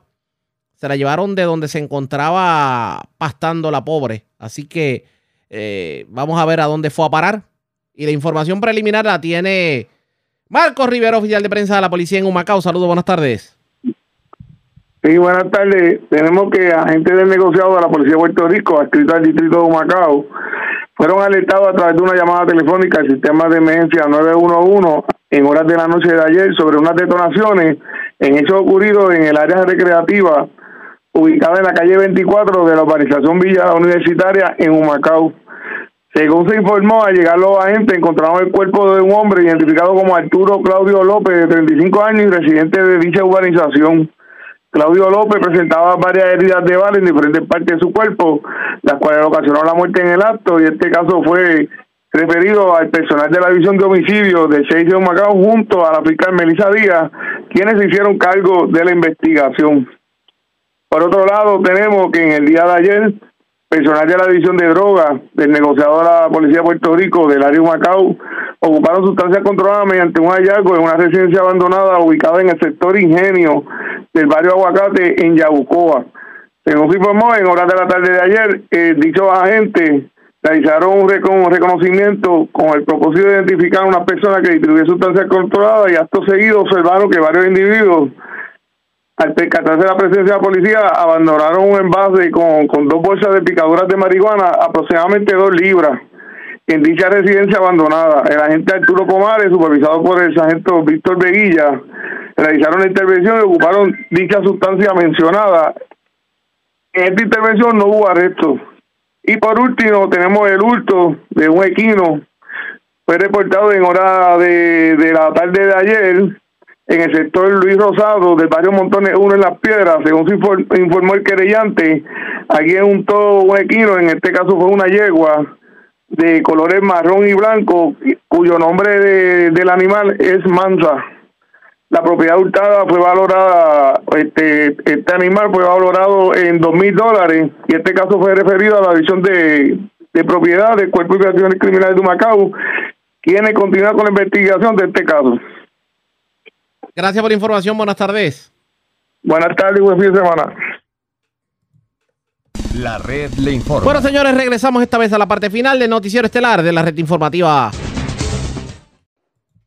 La red le informa. Bueno, señores, regresamos esta vez a la parte final del noticiero estelar de la red informativa de Puerto Rico ¿Cómo está Estados Unidos? ¿Cómo está el mundo a esta hora de la tarde? Vamos con DN, nos tienen un resumen completo sobre lo más importante acontecido en el ámbito nacional e internacional. En Estados Unidos, el senador de Virginia Occidental, Joe Manchin, llegó a un acuerdo con los líderes demócratas sobre un importante proyecto de ley de política interna destinado a combatir la crisis del cambio climático y reducir los costos de la atención médica al tiempo que se reduce la deuda nacional. El acuerdo culmina casi dos años de negociaciones en los que Manchin frustró repetidas veces los intentos de sus colegas demócratas para aprobar la agenda legislativa del presidente Biden en el Senado, Cámara que se encuentra dividida a partes iguales entre los dos principales partidos. El nuevo acuerdo asignaría alrededor de 400 mil millones de dólares para reducir las emisiones de dióxido de carbono de Estados Unidos en aproximadamente un 40% para finales de esta década y crearía exenciones fiscales y bonificaciones para la compra de sistemas de aislamiento del hogar, paneles solares, vehículos eléctricos y otros productos de energía limpia. El proyecto de ley limitaría a dos mil dólares anuales los copagos no cubiertos por los seguros médicos que las personas mayores deben desembolsar por los medicamentos recetados y por primera vez permitiría que el programa público de salud Medicare negocie el precio de los medicamentos. Medicare es un programa público de salud que garantiza el acceso a la atención sanitaria a millones de personas discapacitadas o de edad avanzada en Estados Unidos. El acuerdo con Manchin no incluye un aumento de impuestos a los estadounidenses más ricos, pero busca recaudar alrededor de 750 mil millones de dólares durante la próxima década a través de la aplicación de un impuesto mínimo del 15% a las corporaciones. Aún no se sabe si la senadora Kirsten Sinema de Arizona, otra demócrata conservadora que también se ha resistido a la agenda legislativa de Biden, apoyará el acuerdo. En el Congreso de Estados Unidos, algunos miembros del sector progresista del Partido Demócrata se unieron este miércoles a activistas contra el cambio climático para exigir que el presidente Biden declare una emergencia climática nacional. Estas fueron las palabras expresadas por Ashley Engel, una activista de la tribu Absentee Ronnie del estado de Oklahoma. Como sabrán, Oklahoma es uno de los estados más afectados por la crisis del cambio climático y la extracción de combustibles fósiles, y actualmente somos el epicentro de la ola de calor que sufre el país. De hecho, hemos experimentado casi 30 días ininterrumpidos de temperaturas que rondan los 40 grados Celsius y solo nos esperan días más calurosos por delante. Los incendios forestales, las sequías y los terremotos provocados por la fracturación hidráulica están destruyendo la deficiente y descuidada infraestructura de nuestro Estado. Con esta dependencia de una industria que nos pone en peligro, es obvio que necesitamos, sin demora, una transición justa hacia energías más limpias. Esto ocurre al tiempo que vastas zonas de América del Norte y Europa continúan experimentando temperaturas récord. Los meteorólogos ahora pronostican que el calor abrasador que afecta al norte de la costa oeste de Norteamérica durará más de lo que se preveía inicialmente y que este jueves algunas zonas sufrirán nuevamente temperaturas máximas cercanas a los 40 grados Celsius. La Reserva Federal de Estados Unidos decidió este miércoles aumentar las tasas de interés en tres cuartos de punto porcentual. Que va de 2022 es la cuarta vez que la Reserva Federal incrementa la tasa de referencia de los fondos federales en un intento por combatir la creciente inflación que afecta al país, la mayor en 40 años. El presidente de la Reserva Federal, Jerome Powell, desestimó este miércoles las preocupaciones de los economistas que sostienen que las medidas agresivas del organismo monetario para aumentar el costo de los préstamos provocarán un índice mayor de desempleo y más problemas económicos para las familias trabajadoras. No creo que Estados Unidos esté atravesando actualmente una recesión. La razón es que hay demasiadas áreas de la economía que están funcionando muy bien.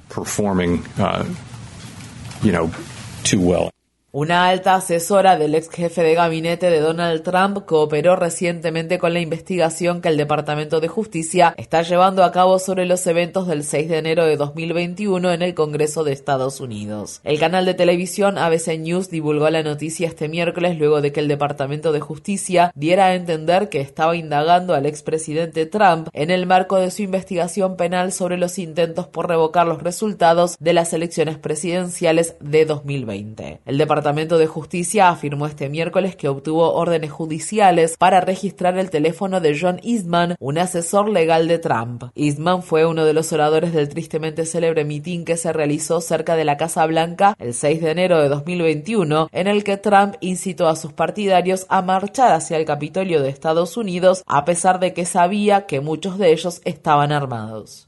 Las Fuerzas Armadas rusas han bombardeado zonas cercanas a la capital de Ucrania por primera vez en varias semanas. Un alto funcionario militar ucraniano afirmó que seis misiles de crucero rusos alcanzaron una base militar al norte de Kiev durante la madrugada del jueves. Debido a afirmaciones contrapuestas, aún no se sabe con certeza si Rusia se ha apoderado de una gran central eléctrica de carbón situada en el este de Ucrania. Mientras tanto, el gobierno de Biden reveló que, según sus estimaciones, unos 75 5.000 soldados rusos han muerto o resultado heridos en combate desde que Rusia invadió Ucrania a fines de febrero. La cadena de noticias CNN informa que el gobierno de Biden ha ofrecido un intercambio de prisioneros entre el traficante de armas ruso Victor Bout y los ciudadanos estadounidenses Britney Greiner y Paul Whelan. Boat es un conocido traficante de armas apodado el Mercader de la Muerte que en 2022 fue sentenciado a 25 años de cárcel en Estados Unidos por un delito de conspiración para cometer terrorismo. En la ciudad de Washington, D.C., el secretario de Estado de Estados Unidos, Anthony Blinken, dijo este miércoles que espera hablar pronto con el ministro de Relaciones Exteriores de Rusia, Sergei Lavrov, por primera vez desde que comenzó la guerra y que planteará los casos de Whelan y Greiner.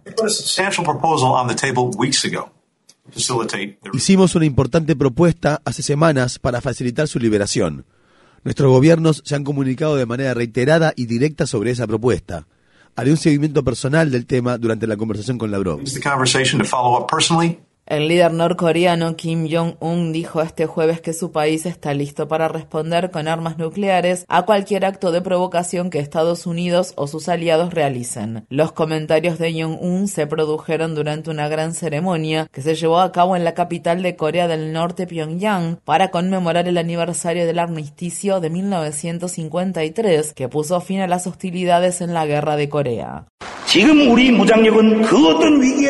Nuestras Fuerzas Armadas están plenamente preparadas para responder a cualquier crisis y las fuerzas de disuasión nuclear de nuestro país también están completamente listas para movilizar de manera correcta, precisa y rápida su poder absoluto para cumplir su misión. El mandatario norcoreano también se pronunció duramente contra el nuevo presidente de Corea del Sur, Yoon Suk Yeol, y lo acusó de llevar a la península de Corea al borde de la guerra. Esto ocurre luego de que funcionarios de Estados Unidos y Corea del Sur dijeron que Corea del Norte se estaba preparando para llevar a cabo su primera prueba de armas nucleares desde 2017. El presidente de Estados Unidos, Joe Biden, afirmó que se ha recuperado de la COVID-19 y que reanudará sus actividades de manera normal. Biden habló este miércoles desde el Jardín de las Rosas de la Casa Blanca y alentó a las personas a recibir las dosis iniciales y de refuerzo de la vacuna contra el coronavirus y a usar mascarillas en espacios públicos cerrados. En resumidas cuentas, cuando mi predecesor Donald Trump contrajo la COVID-19, tuvo que ser llevado en helicóptero al centro médico Walter Reed, ya que estaba gravemente enfermo. Afortunadamente se recuperó. Cuando yo contraje la COVID-19, trabajé desde las oficinas del piso de arriba de la Casa Blanca durante mi periodo de aislamiento de cinco días. La diferencia por las vacunas, por supuesto.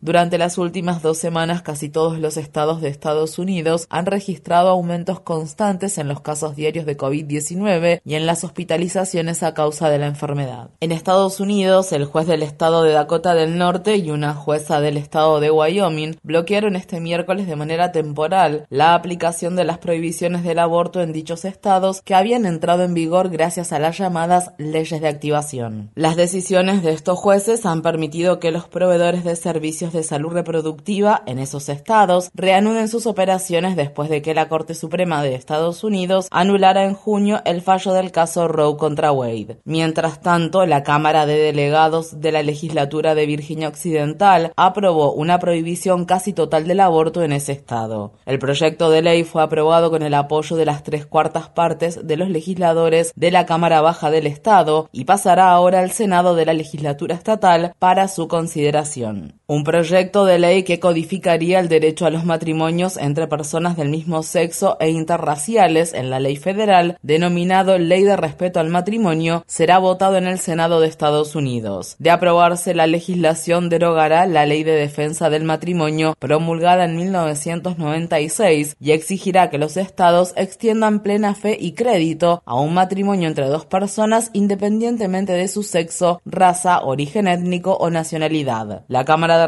de Estados Unidos aprobó la legislación la semana pasada. Uno de los legisladores que votaron en contra de la medida fue el congresista republicano del estado de Pensilvania, Glenn Thompson, cuyo voto negativo se produjo pocos días antes de que asistiera a la ceremonia de matrimonio homosexual de su hijo.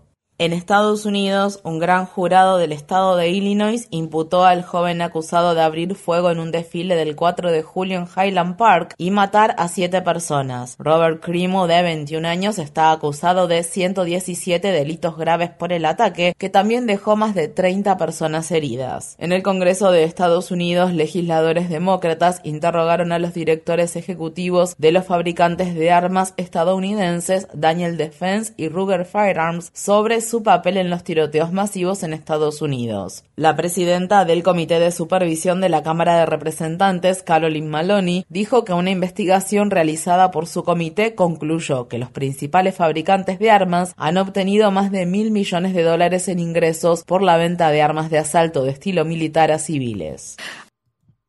La red le informa. Señores, enganchamos los guantes de ser necesario. Interrumpiremos la programación en fin de semana. De no ser así, regresamos el próximo lunes a la hora acostumbrada. Cuando nuevamente a través de Cumbre de Éxitos 1530 de X61 de Radio Grito y de Red 93, que son las emisoras que forman parte de la red informativa, le vamos a llevar a ustedes resumen de noticias de mayor credibilidad en el país. Hasta entonces, que la pasen bien.